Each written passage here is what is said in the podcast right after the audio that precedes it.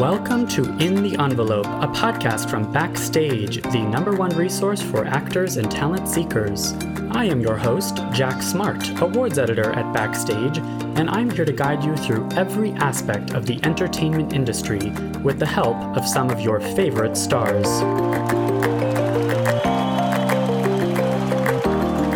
These intimate, inspirational conversations with today's most award worthy film, television, and theater artists provide you, dear listener, advice on how to live the creative life, personal stories of success and failure alike, and maybe, just maybe, a tantalizing glimpse in the envelope.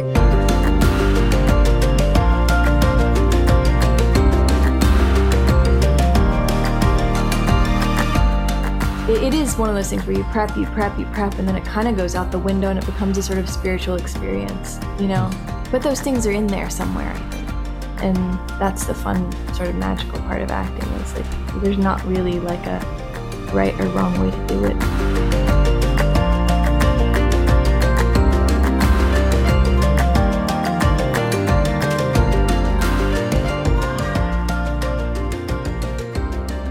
Hello, listeners. Welcome to another episode of In the Envelope.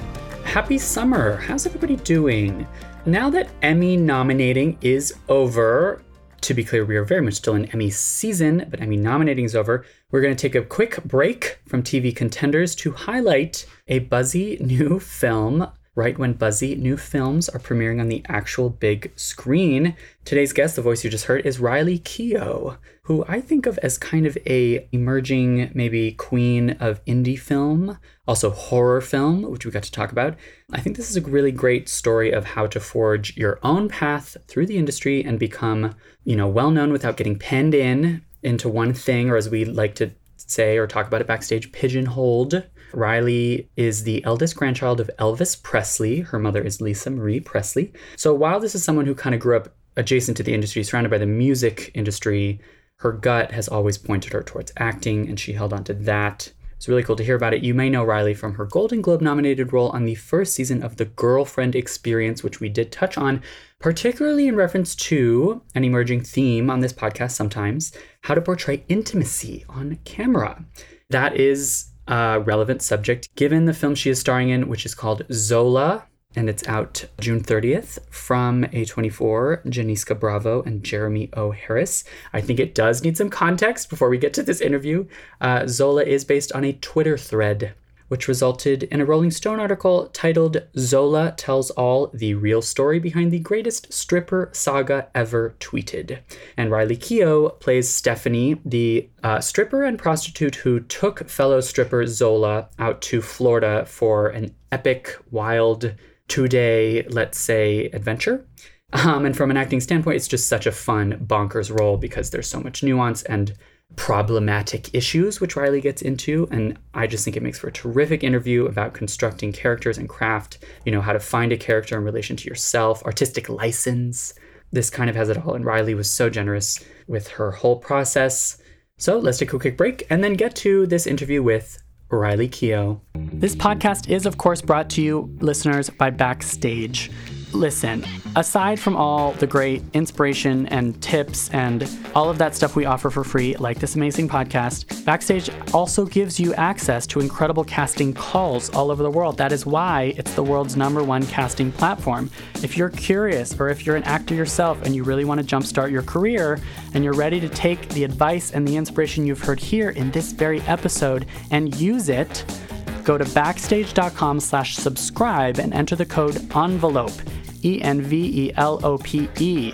That's again 30 days completely free to try Backstage, where you can make a profile, upload a headshot, upload a reel, start browsing the casting notices, and start applying to jobs because who knows, maybe one day I'll be interviewing you.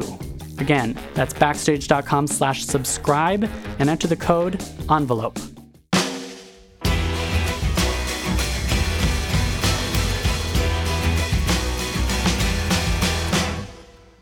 Riley Keough worked as a model before pursuing her lifelong dream of acting, appearing in The Runaways, Mad Max Fury Road, American Honey, It Comes at Night, The Lodge, and with Steven Soderbergh in Magic Mike, Logan Lucky, and season 1 of The Girlfriend Experience. She's recently starred in The Devil All the Time, and Janicza Bravo's Sundance hit Zola, based on an infamous Twitter thread. Here is the great Riley Keough.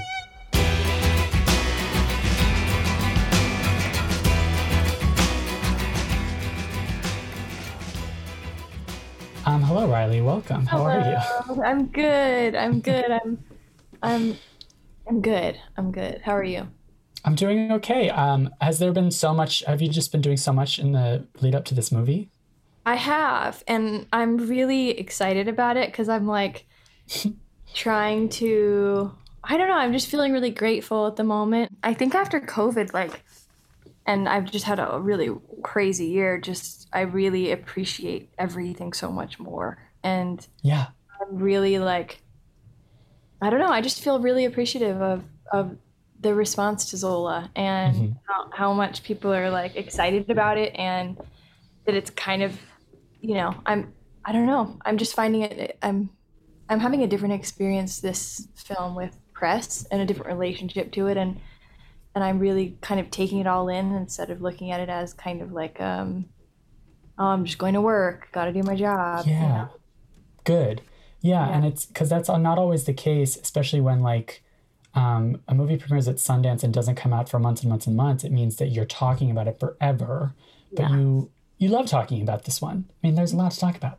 Yeah, I do. I, I love talking about it, and, and I how love, great that it's in theaters. I know, and I love that. That's something I really love is that we kind of get to be a part of this like sort of cinema rebirth thing so cool. that happened, you know. And I think people I definitely took for granted so many things before COVID and going to the movies is like I'm so excited to go back to the movies, you know, and yeah. I, I, I yeah, so I'm really I'm really thankful that we get to be a part of of part of that and kind yeah. of coming out like right when this like this the there's a little hope and and and people are excited about life and again and and so yeah the timing for me is actually I really I think it's really good timing. Totally. I um I have yet to go back to the movie theater, and I'm I, I'm plan like want it to be a really good film. I feel like Zola would be a great first movie theater film after a year of not going. I think it is too. I think it. You know, I think people always say every movie's a theater film, but and you got to see it in the theater. But I really feel that way with Zola. I feel yeah. like you want that experience. Like you want the big screen and the loud sound. You know. Experience is the word. I feel like I experienced this movie. Yes. yeah, I don't think it's not a movie you really like get the ideal experience in watching on a small screen, I think. Sure, totally. Um, and i am going to ask you all about it. There's a lot of like even thorny questions to talk about with your character, yeah. ca- quote unquote character. But um, we are backstage. Are you familiar with backstage at all? Like, did you ever use backstage for casting notices? I I, I am familiar with backstage. Yes. Yay. Yes. Yeah. Because I we loved you know we loved that the craft and career advice, yeah. but also I want to ask you about your whole journey through the biz. I mean, why initially, why acting? I think it was just something I always knew I was gonna do uh, from a from really young. I just I was always filming everything I mm. always was playing pretend. And, you know, I would wake up and kind of go outside and play that, pretend that I was something. You know, like I, I was kind of as far back as I can remember doing that. And I think in hindsight, it, I think that, you know, that's, you know, a sign of a young child actor maybe. but I Absolutely. think, I think that, you know, it was just, it just it was natural. I just knew that that's what I was going to do. I knew I was going to be in film, and I knew that um, I wanted to act. I definitely had like a hesitant. I, I was I was I grew up in LA, and everybody mm-hmm. here is acting, so I had this sort of. Uh, I I kind of waited until I was 18 to tell people that I. Everyone knew I wanted to make films. Like I would film everything. I would edit. You know, I would make all my films act and all my friends act for me and make these mm-hmm. like movies at my house and make horror films and edit them cool. together and you know so everyone kind of knew that I wanted to do that and but I kind of felt like I didn't want people to know I wanted to act because I think I was afraid to fail a little bit. You Definitely. Know? I sure. think I was I I knew I always wanted to act. I was a little scared that if I said it, then I could jinx it. And then maybe once I said it, then if I couldn't do it, then that's embarrassing or something. You know what I mean? So I, I kind of didn't really tell people that I wanted to act um, hmm. or, or till I was about 18. And because did you kind of know, kind of growing up in the biz or adjacent to the biz, like you knew how hard it was to make it as an actor? I knew how hard it was. And I also my mom always said to me growing up, you know, she was like, if you're going to do something, you need to be really good at it yeah. and work really hard at it because she kind of, her viewpoint was, you know, when you're a child of a famous person, people aren't going to take you seriously. So if you really want to do something, you have to basically work your ass off and be really good. And so I definitely felt that pressure. And you've kind of spoken about this before, but I wonder I'm so fascinated by how artists are made and like um, you've spoken about growing up both on your dad's side and your mom's side they split up when you were quite young and you grew up all over the place and yeah. it's been said that that is what creates an artistic imaginative mind because you've had to exist in so many different worlds oh, is it safe that. to say that does that inform the early beginnings I mean, probably. I love when people ask me questions that I've never thought of, and I'm like, "Yep, that's it." but I, but I like that makes a lot of sense. You know, I definitely grew up all over the place and with all kinds of people. I think mm-hmm. that too. Like I, I've had kind of my life experience probably isn't what people would think it's been. I've kind of sure had a lot of different. I've I've it's been an adventurous one for me, you know, mm-hmm. and I've I've kind of had relationships with all different types of people, and um, and it hasn't, you know, it's definitely been a, a colorful one. And I think definitely that has to do with uh, what, or creating who I am as a person and also uh, as an artist. Mm. You hmm. know. So cool. Yeah. Well, and so kind of before acting, it was there was modeling. Was modeling more of like a um, you were not as passionate about it. It was just a stepping stone on the way to acting, well, or I had this like very weird, very clear kind of plan in my mind as a kid, and I, I always just I was like, what I'm gonna do is I'm gonna try and make some money, but like that was my first. I just like I need to try and make some money. yeah. And then I'm gonna go to school, and then I'm gonna graduate school. I'm gonna go to film school, and then I'm gonna do movies. That was like my mm-hmm. plan, and I was like, I'm not gonna act until I'm 18 because I don't want like I just had this like I, oh because I want to live my life and I want to be a teenager. Like I just knew these things. Oh, that's good too. Yeah. And um I don't know where that came from. That was just like mm. this sort of internal um, knowingness of, of my kind of life plan, I guess. And and so there's just you know how some people just say I just knew that this was going to happen. Like I just knew that I needed to make money. I knew I needed to live my teen years out and not be sort of in in film or whatever or in the public eye and and then start working when I'm 18. And that's kind of what I did. And I I modeled modeling was an opportunity that came to me. Mm-hmm. And you know, it was I was a child and they were like, you know, do you want to do this and you can make money? I was like, definitely. Like I always had this sense of wanting my own uh my own stuff, my own money, yeah. my own um I had a I, I I was kind of had a really strong work ethic and I wanted to um, do my own thing. And so, yeah, that kind of was an opportunity that came up that was like, hey, you can do this. And I was like, amazing. Like, of course, you know? Um, but it wasn't, it, it, wasn't ever really what I wanted to do as a career. Um, right. Yeah. And are they related? Like, did that give you almost on camera experience maybe?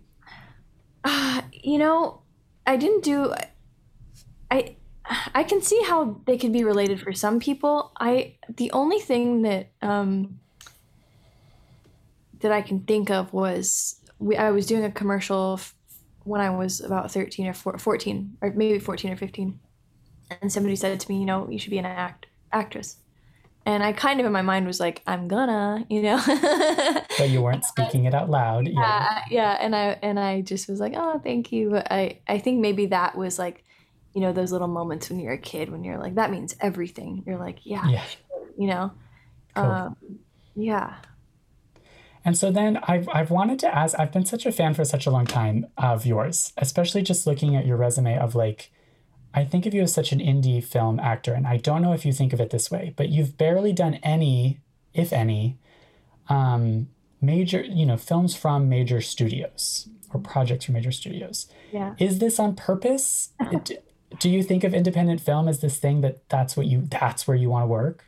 I think it was on purpose in the in the beginning. I I mm-hmm. really like you know, I definitely when I was 18, 19, 20 was like I want to do art house cinema. That's all I want to do. I only want to do this.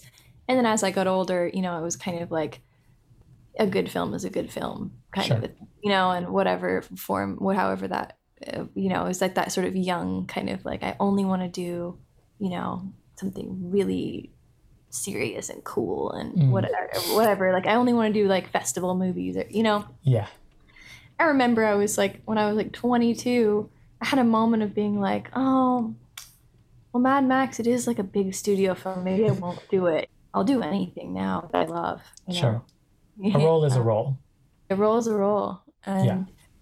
and you can't you can't you know you can't i don't know that was pretty short lived and then i kind of ended up just in that world a lot just because of you know you make friends and you have relationships and you end up doing more things with people and that's kind of Right. Road. That's the other thing is you get siloed for better or for worse. But I, I also think there's a um what about horror? yeah Like is is horror acting maybe a different style of acting than non-horror? i think like it's all different. And you know there was a while where i kept getting asked to do like scary thrillery kind of horror movies and everything kind of i don't know comes to me in waves sometimes. Like i'll get like really similar things kind of really close together and i'm like what am i putting out into the universe that's telling everyone that i should be doing this three times in a row? You know? Right. but uh i love it all. I love movies. I love i love all kinds of movies and i'm excited to do all kinds of movies and i think that um i've definitely been put in this sort of box of like uh art cinema and like that's awesome and i love that but i'm not it's not like it's it, it actually it, it- was intentional when i was 19 but that was short-lived and it's kind of just ended up that way. Like i i if you would have kind of asked me like the career I would have wanted, hmm it would have been like being in like the Harry Potter movies, you know? Like that's like that's like what I what I wanted for myself, kind of, you know, like I love fantasy and like um yeah, it's, it's just interesting how things kind of work out. And so the pigeon is it pigeonholing? I mean, is it um Yes, it is pigeonholing. and you don't mind? I don't mind it. I'm kind of like grateful. I'm grateful. I've I've been able to do some really cool stuff and work with some amazing people and um I could be pigeonholed as something worse. You know, it could be like, Oh yeah. you know, like it's I feel like I'm it's it's not a bad pigeonhole. And I I'm thank I'm just grateful. I'm grateful that I've you know been able to work with that, directors that want to work with me. I mean, sorry, the directors that I've wanted to work with want to work with me. You know, Sure. Yeah, well, and that was actually my other question was the story of you meeting is it safe to say you and Steven Soderbergh are are each other's muses? Are you collaborators? I mean, I love him so much, so I hope so. I, I hope he likes me too. I think he does. I mean, you guys have created some really cool and just completely different stuff together. But Yeah. how did you get Magic Mike? I think it's safe to say Magic Mike is probably the biggest of your early work. Magic Mike like changed my life because Re- like, okay. Well, I met Steven. So I did I went on an audition for Magic Mike and Steven wasn't there. It was just the casting director and Okay. I'm really bad at auditions. That's a whole nother conversation. But Oh, I'm going to ask you all about it. okay.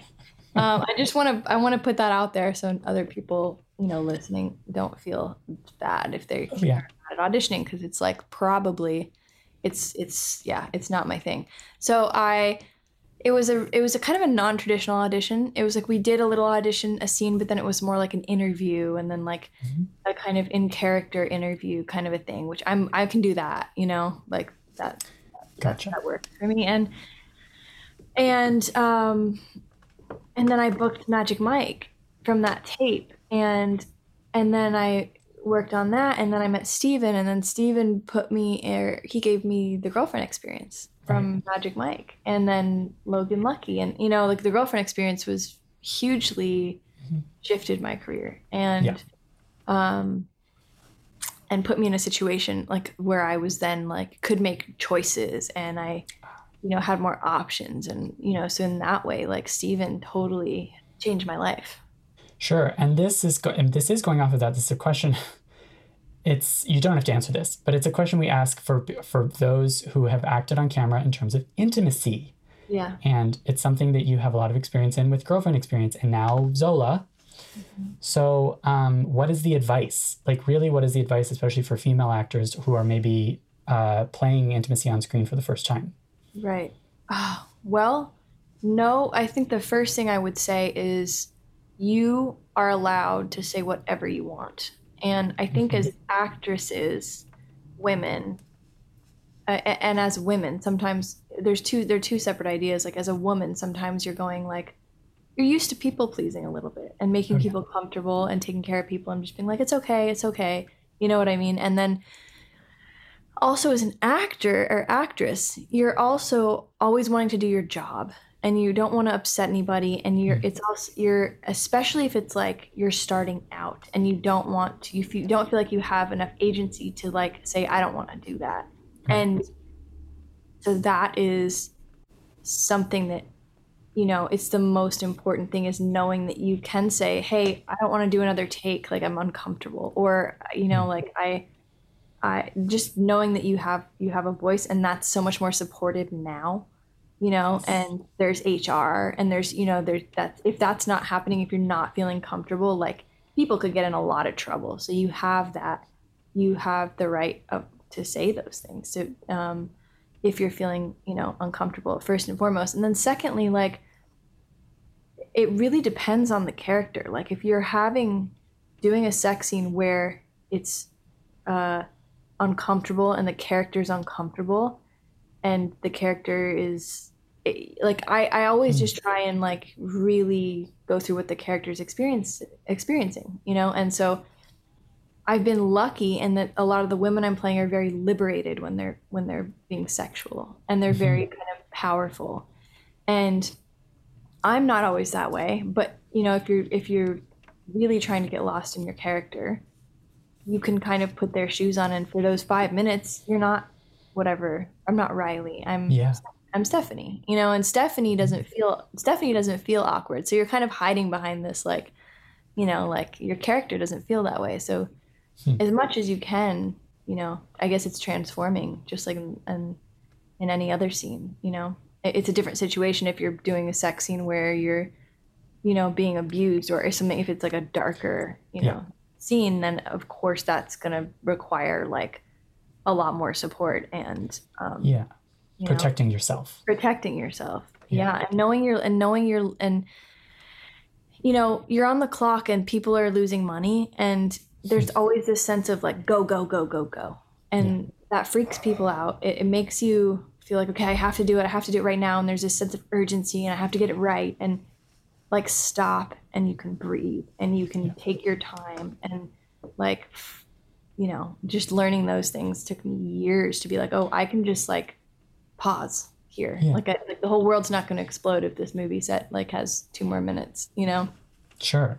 of me sitting here you know so those things i think And you had to kind of learn that on the job. Totally. And I definitely have been in situations where, you know, I'm like, okay, I'm doing this scene and there's like a lot of coverage. There's cameras, there's a lot of setups, and like, I don't hmm. love doing this. And maybe it's uncomfortable and, you know, and you kind of, you, you, I guess I've learned over the past few years to, that it's okay to have a voice. And that's, that's partially because of the movement in our in our in the film community of like supporting women you know Yeah.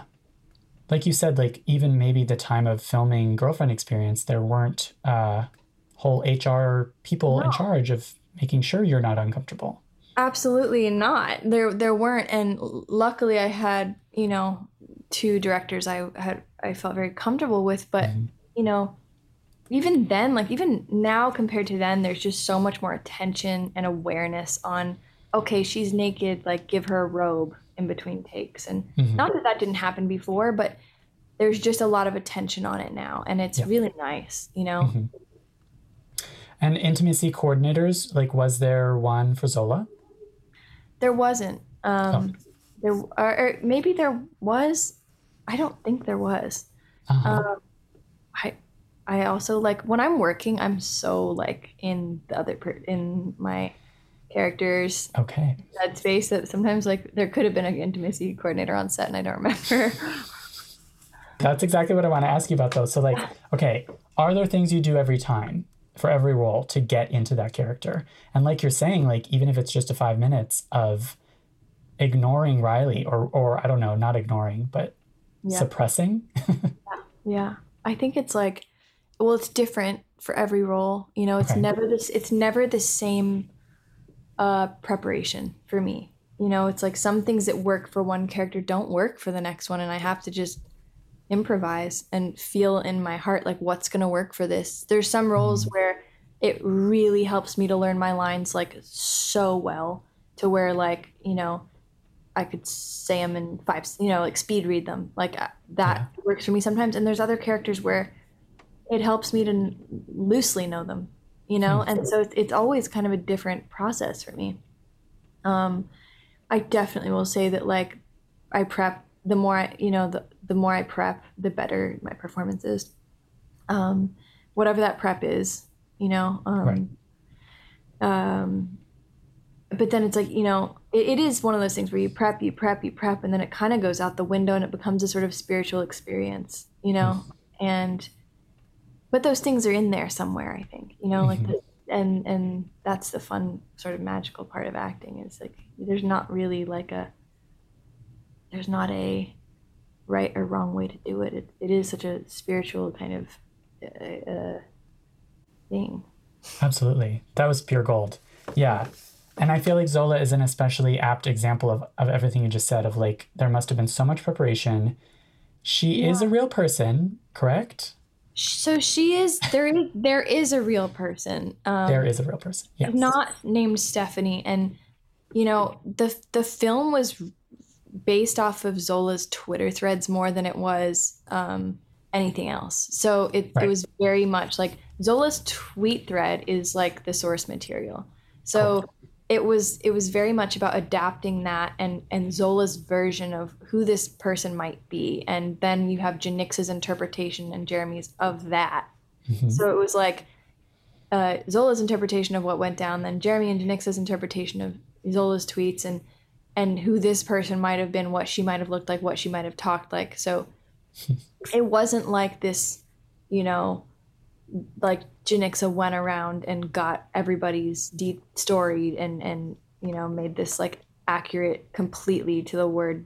You know, it was it was very Got much it. based off of Zola's experience, Zola's perception of her, and and then so in that way there was like a little bit of freedom to create a character Yeah, cool. um, which is less pressure for me. I have played real people a couple times, and and it's really stressful. Like Sure. it, it- it's like you want them to be happy, and you want them to, you know, like for Taylour playing Zola, like you. It, it, there's this pressure of you know I hope she likes it and you know and, and I didn't have that because I don't know you know it's kind of based off of a uh, many lived experiences and the Twitter thread. So I had room to sort of play around and and Mhm. make things up, you know. That's awesome. And so the Twitter thread obviously was you must have read and reread that as part of your preparation or research, if that's the basis of all of this. But what else was there? There's the physicality, there's the look. Yeah, and those things help so. You know, it's like Yeah. You kind of get this idea of the character in your mind, or like they're kind of outside your mind. They're hanging out here, and you are creating them, Mhm. and then and you and you figure it out and you're like okay this is what her hair is going to look like this is what she's going to talk like this is how she might move and then they and then you step into them and then it's like a whole nother ball game because you're like ooh like now i'm trying to be this thing i've created in my mind and it's like you know it's such a weird process but Absolutely. um you know those things are so helpful like what her hair will look like what she will walk like you know in her clothes how she carries herself how you know uh she turns her head how you know like the way she speaks the her her, her dialect her yeah. you know, all these things. And I think that that is my favorite part of acting is like the nuances and like that's my favorite part of human beings is watching people watching people do things and and like the way they eat or the way they move their hands or and and trying to implement those things into my sort of bank of like oh i saw this person one time who sat this way or who kind of Yeah. embodied this thing. And, and those and collecting all of that in life constantly has been the most helpful thing for me. Like and since i was a kid just sort of like obsessed with watching human behavior the way that people are saying their words sometimes i'll see someone do something really cool and like really try and mimic it or or like um, remember it like the way that they said a word or the way they stuttered or the way they Yeah. swallowed or you know and and just like keep that i don't know just like picking those things up those sort of like very human Oh yeah. they kind of just go into your mind and then they come out in your work so, at some point like subconsciously Subconsciously or the actual mimicking. That's so interesting that sometimes it's like straight up, I'm borrowing sometimes this I'll exact. straight up sometimes i'll straight up mimic people if they do something cool like my mom will say something in a cool way and i'll kind of like copy her and go oh that was Sure. cool you know Totally. Well, and speaking of that, so uh, the accent. You worked Yeah. with a dialect coach, i did correct? yeah i worked with a dialect coach named Have you done that before for other roles? Mm-hmm. I have. I I worked with a dialect coach. I really I'm really a stickler with dialect. I want to Mhm. get it right and I want to get it right like I don't just want to do a southern accent. I want to do that region. You Yeah. know, I want to do the accurate, you know, representation of that exact dialect. You know, so like that stuff's really important to me. Um and you know, like I did that this movie Devil all the time and Hmm. their accent, you know, was it's like the border of two states and it's very specific and hmm the Ohio and West Virginia and and and where what part of it she would have lived, you know, like that stuff is so fascinating to me.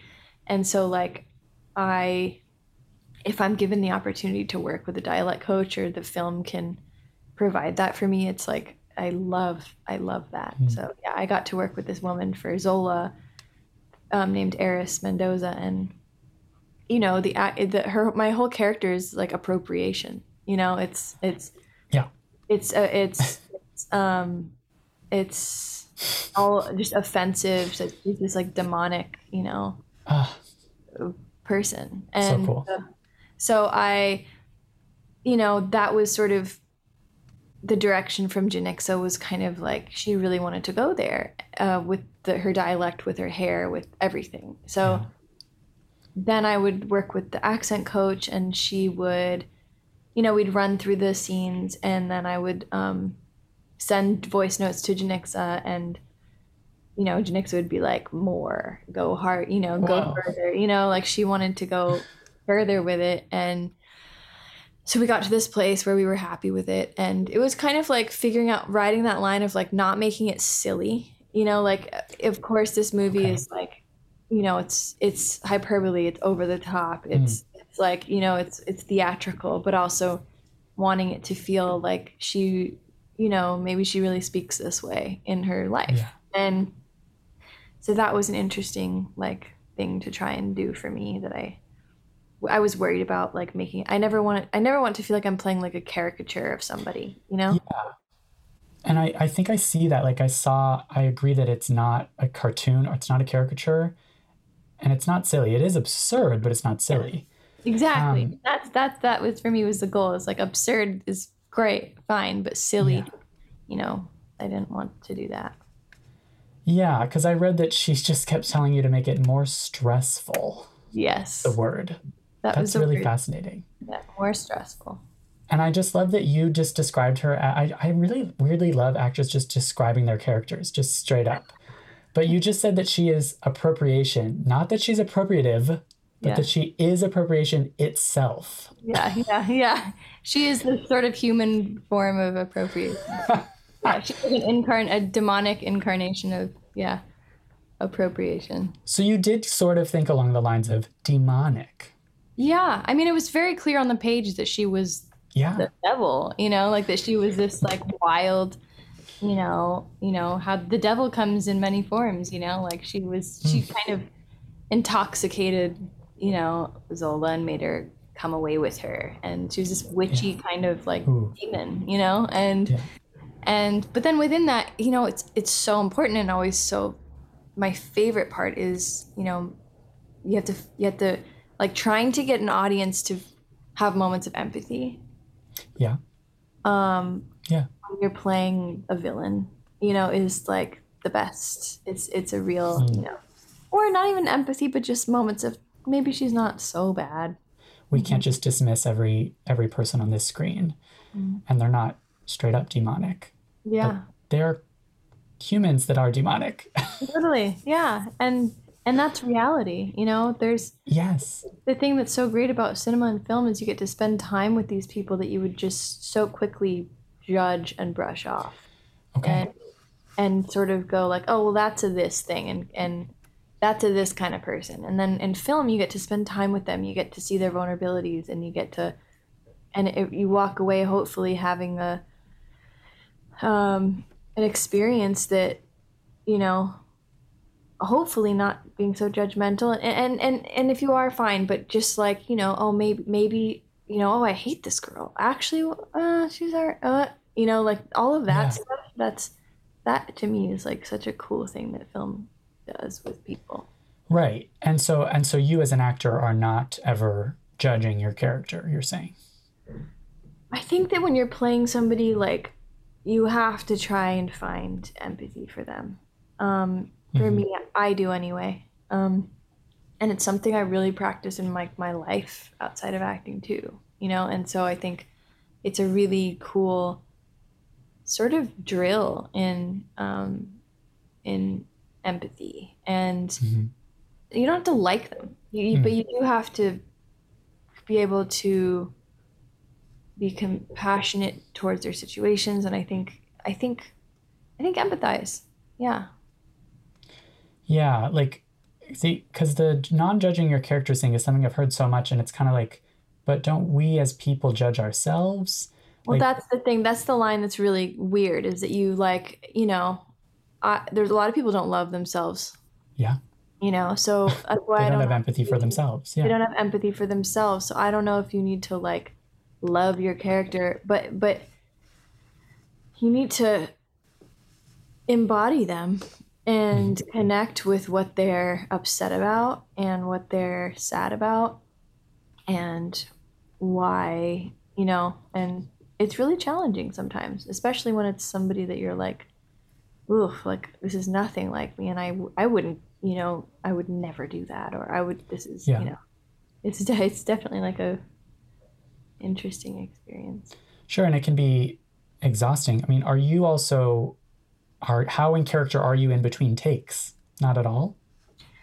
So I think like there's an aspect of me that's probably much more in character the whole time I'm shooting than I realize, you know. And I think that oh. you kind of you kind of embody their essence, and and not not and I don't mean like in a method quote unquote mm-hmm. way, but like you do. I do find myself walking different, and sort of having an air a different sort of, you know, it does you you do take it home with you to a degree and I, I i do anyway you know and i and it's it's not like in these i'm not like going home being like i'm stephanie and and i need everyone to call me that it's not that kind of a thing but it is you go you i change i go into their sort of their their persona kind of rubs off on me the whole time i'm working Hmm. and that can just be like i said the way i'm walking or the way i'm move my body moves or um that kind of a thing. But you know, and, and the funny thing is on Zola, we actually would kind of go into character at least before the takes, in between takes. Like we kind of would stay Mhm. sort of in character. Like it, it was all of us were kind of like we'd play around with each other and and we were kind of like it wasn't like um like what people would say like a method thing where we were all like talking to each other in character, but we definitely would like uh, in uh, embody our characters more on Zola than I have on other films for sure. Sure. And do you have like a post a role ritual? Like actors have talked about how they, like you just said, take their role home with them. I also, it's so interesting to then look back and realize, oh, I was a little bit more in character than I thought. Like, Oh, what do you do to then shed, like, shed it? It's so funny. Like I'll watch videos from times that I was doing different films, and I'm much more in character than I than like you said than I remembered. You know, and I'm like, oh my god, it's kind of cringy. I'm like going Sure. around the world, and I'm not being myself. But that's another thing that's really weird about being an actor is that you do you you're constantly being other people and if you're working and you're if you're so lucky to work a lot Mhm.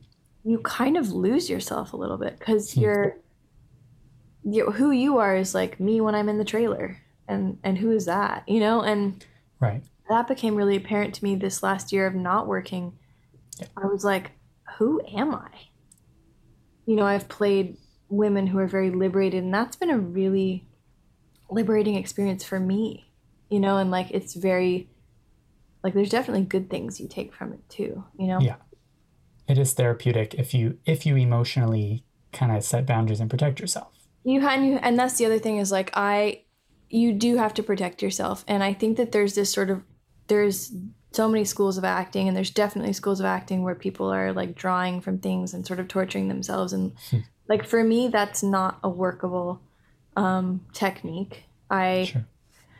I have to protect my mental health, and I think that your job when your job is to uh, transform your mental health, kind of in like and play around with those things, like you need to protect yourself, like in my opinion, and um, so I'm very careful with that stuff. You know, it's like Hmm. I'll cry if I can't cry. Sometimes I'll just, you know, there's there's times when I can cry, and then I can't and then i'm like i can't do it anymore like i just can't you know i'm not going to go you know work myself into an unhealthy you know i don't know like i, I Yeah. do have i have boundaries where i'm like okay if i keep going on this i'm going to be in a dark place when i go home and i don't want that and i and i think when i was younger i definitely would be like anything for the scene i'll do anything Hmm. you know and i'll torture myself and as i get older i'm like i you know I'm much more protective of my heart and my um, my emotions, and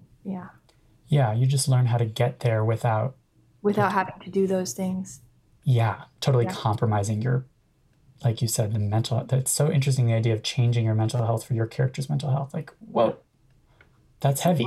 It's totally heavy, Yeah. and people don't. I don't think, um, you know, take it seriously because it's like you're acting, but it's like you're Hmm. you're throwing yourself into uh, grief or sadness, or you know, and it's not fake. It's real, you know, and it's it, it's real, and that's why it's good, you know. Sure. It's a weird it's a weird one for sure. Like your body doesn't know that you're fake crying if No. you're crying. No. No. and you don't either sometimes too. You know, I have scenes where i'm like I start crying and I can't stop after they cut cuz you open things up, you know, Yeah. and so you do have to and sometimes it's so nice and therapeutic to do that, you know, Right. to be able to but yeah, I think I think you have to protect yourself too. It's a trippy uh, profession, truly. yeah. Um, this is great. Thank you so much, Riley. I we have these questions that we ask everyone. They're very actorly questions, Cool. um, such as where did you get your SAG-AFTRA card? My card like actual card. Yeah, or like what project was it that got you in there? Oh, um it was The Runaways Okay, when I Cool. was 19, I think. and you were 19, and it was a, I mean, a pretty, pretty big indie film, right? Mhm. That It was was your a- foray. It was a big indie film with Kristen Stewart and Dakota Fanning, and that's that's what got me sagged, sagged up. Sagged up. awesome. Um, and then uh, auditions. I said I was going to talk about auditions. I know. It gives me anxiety talking about them. it does. I've had very few people on this podcast say, "Oh, I love auditions. Let's talk about it." Uh, please tell me who they are because I need them to help. help. Fully, totally. They're good at auditions. Is there a worst audition horror story that you would share? I have so many. Like I don't even know where to begin. Honestly, I like. I'm surprised I have a career I I'm I'm the worst. I'm so bad and I just get so nervous and and I get panic attacks. Like I have I I really bad anxiety. So it's just like and it's really the main thing that triggers them is feeling like I'm stuck somewhere or I can't get out of a hmm. conversation, of a dinner, of an airplane. And so like auditions are very much that. Like you walk in the door, you can't just be like, "Hold on one sec, I got to take a call," you know? Right. And so um I also like didn't know I had anxiety for a long time because I you know I grew up in a in a time before those things were like widely talked about. And oh, so yeah. I just was like why can't I do this? Like I just feel like I'm out of my body and I can't you know That's a great point. Yeah. I can't function and I can't and I'm too I like I leave. Like I leave my actual body when I'm in that room and I don't know what I'm doing and I'm surely not acting. I'm like just saying the words and trying to get out of there as quick as I can. Right. um I I had an audition. Um, I had an audition one time where I uh, just I'm just bad. Honestly, like I just do really bad weird acting. Like it's like it's like not even like I'm in there. I'm just like I just I get in the room. I want to get out.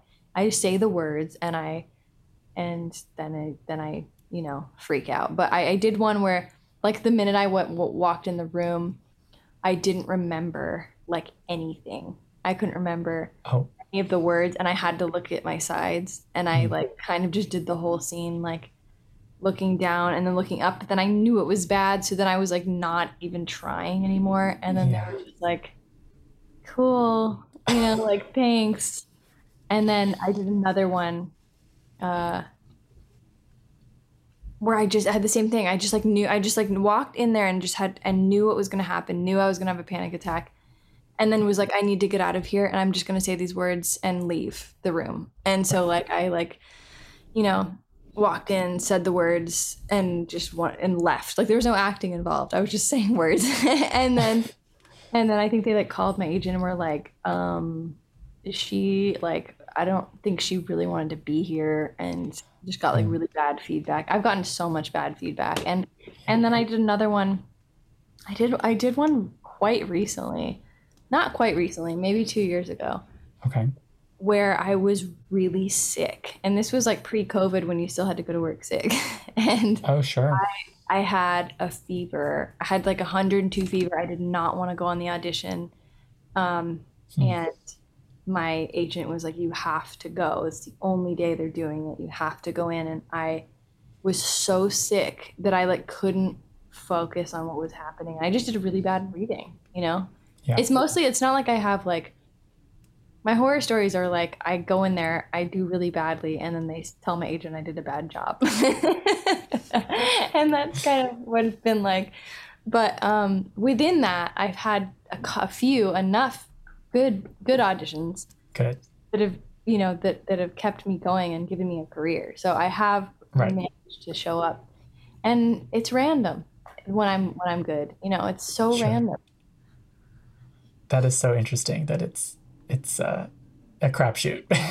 Total crapshoot. And the, the the weird thing is it's only with auditions. Like i've never been nervous in my life when i'm acting. You know i don't on i'm set. not on set and it's not yeah. nervous as much as it's actual anxiety. It's like I get like yeah. a panic attack.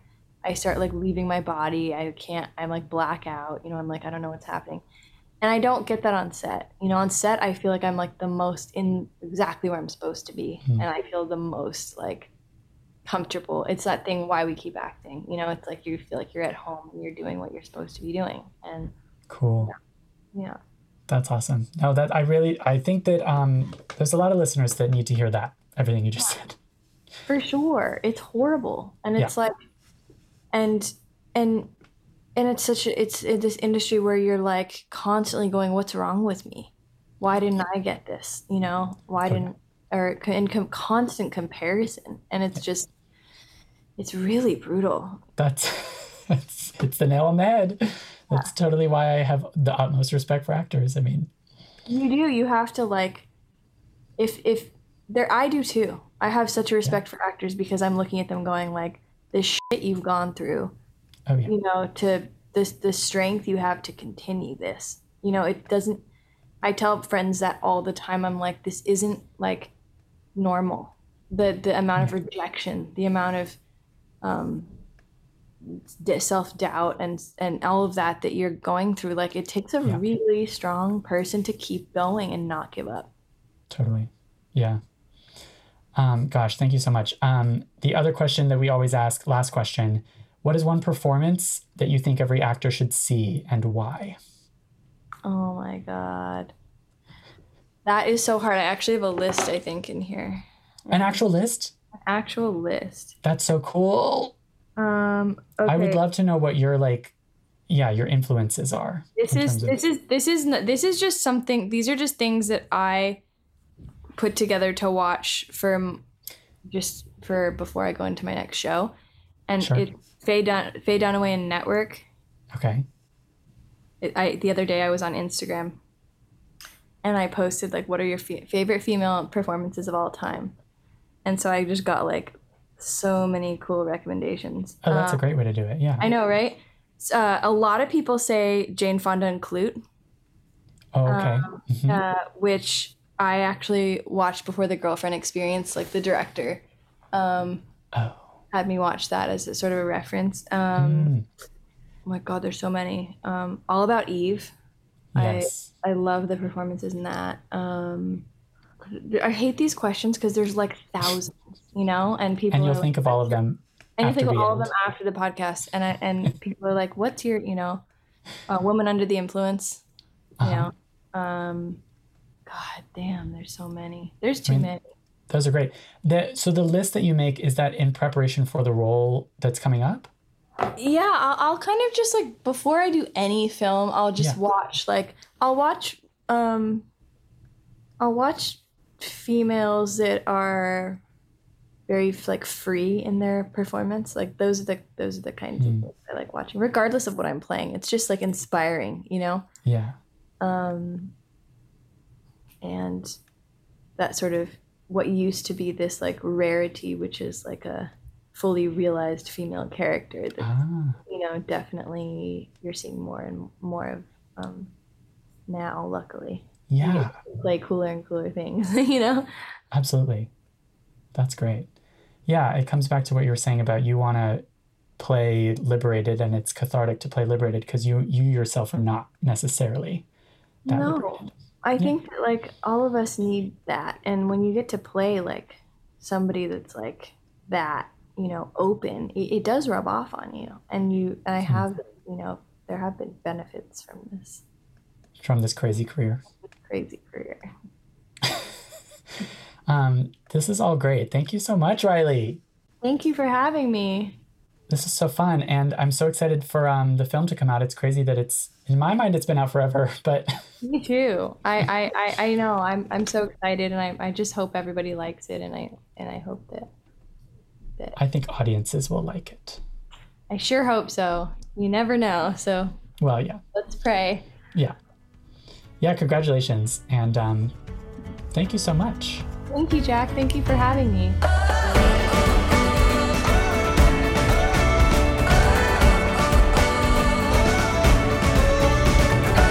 And now it's time to hear from Christine McKenna Tirella, our backstage casting insider. I will let her take it away. Hey everyone, Christine McKenna Tirella here.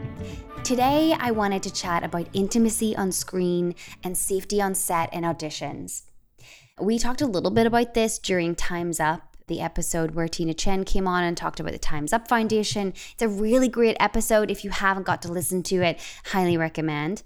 But I thought because Riley has been cast in a number of projects that have involved nudity and sex scenes, both with Zola and the girlfriend experience, I wanted to remind you about the importance of safety and intimacy on set and you and your comfort level as an actor always being honored. So let's first start with auditions. So, no physical contact or uh, nudity is appropriate at the first audition. The only exception to perhaps physical touch is if you're a dancer and they're uh, asking for an adjustment. Sometimes that's given physically. And even at that, someone should ask you if you are comfortable with them placing hands on your leg, your hip, your arm, right? So, always you have the right to ask, to say no. Even then, no intimate touching or just robing should ever be required. And if that is asked of you, that is a red flag. If in doubt during an audition about what's being asked of you, ask why. And if it doesn't seem right, say no. Before getting on set, confirm the extent of intimacy or nudity that is requested, including costume in the script and therefore relevant to the role. The following is stuff that I'm pulling from the Time's Up Foundation free guide on this. You can download it, it is multi pages long. And if you want to look into this eh, further, if you have a project that has nudity or sex involved, take a look. But evaluate your boundaries and consent. Communicate these boundaries in writing to the person requesting the audition through your agent if you have one. Or via email to the contact at the casting office. If you have representation, that person can take it up and support you and advocate for you and let them deal with the contract things of your of your boundaries. But if you don't have an agent, then you have to advocate for yourself. Evaluate your boundaries about this type of material by having an honest conversation with yourself about what you're comfortable with in this type of setting, right? So consider what type of kissing are you comfortable with? Is it closed mouth only or open mouth, open mouth with tongue? What type of nudity are you comfortable with? No nudity at all, which should be completely fine. Wearing a, a swimsuit, wearing a G string or pasties, nude underwear. Is there any part of your body you do not want to show? What level of comfort do you have about being touched, right? Are there places you don't want to be touched? And where are you comfortable with touching other people? I mean, I'm blushing just thinking about it, but I think it's so important to think about all of the possible scenarios because you want to have already thought through what your yeses and nos are before you get on set. I think it's also incredibly important to ask will there be an intimacy coordinator on set? And if something comes up during the shoot that you have not previously consented to or you are uncomfortable with, speak up. Don't do anything that doesn't feel right. There are additional resources. So uh, we have multiple articles on this topic. Just search the term intimacy coordinator on backstage.com. And we actually had a panel on a few months ago on intimacy on set with coordinators that were, it was really valuable. It's free on our YouTube. And another resource other than the Time's Up Foundation would be IPA, which is the Intimacy Professional Association. That's a network of professionals that um, deal with intimacy coordination of all types. Here are some casting highlights of this week. So, in Atlanta, there is a casting for a YouTube series looking for a host for a popular international children's book brand. The pilot shoots in mid July in Atlanta, and they're seeking hosts that excel at presenting and engaging with a single camera. They have good ad lib skills and can work with lightly scripted framework. In New York, they're seeking people for a video campaign that had to retire during the pandemic because their industry was shut down or a variety of reasons.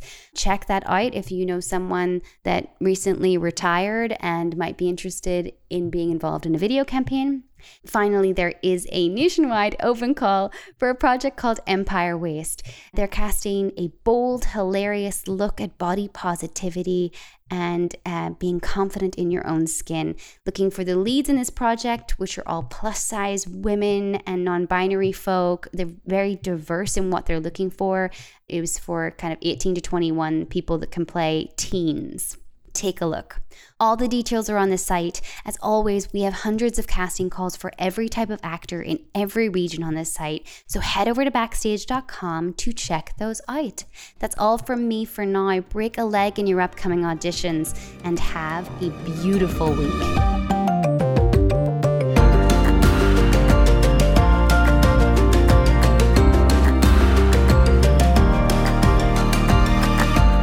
In the Envelope is recorded at Lotus Productions and Hyperbolic Audio in New York City, and Soundbox LA, Mark Grouse Studios, and Buzzies in Los Angeles. Thanks as always to our producer extraordinaire, Jamie Muffett, and to the team at Backstage, Samantha Sherlock, Mark Stinson, Caitlin Watkins, and of course, Casey Howe. Visit Backstage.com and don't forget you can subscribe to Backstage by using the code ENVELOPE at checkout for a free trial. That's right, 100% free. For more exclusive content, join us on Facebook and Twitter at In the Envelope and subscribe, share, and leave a comment. Who would you like us to interview next? Thanks for tuning in. We'll see you next time for another glimpse in the envelope.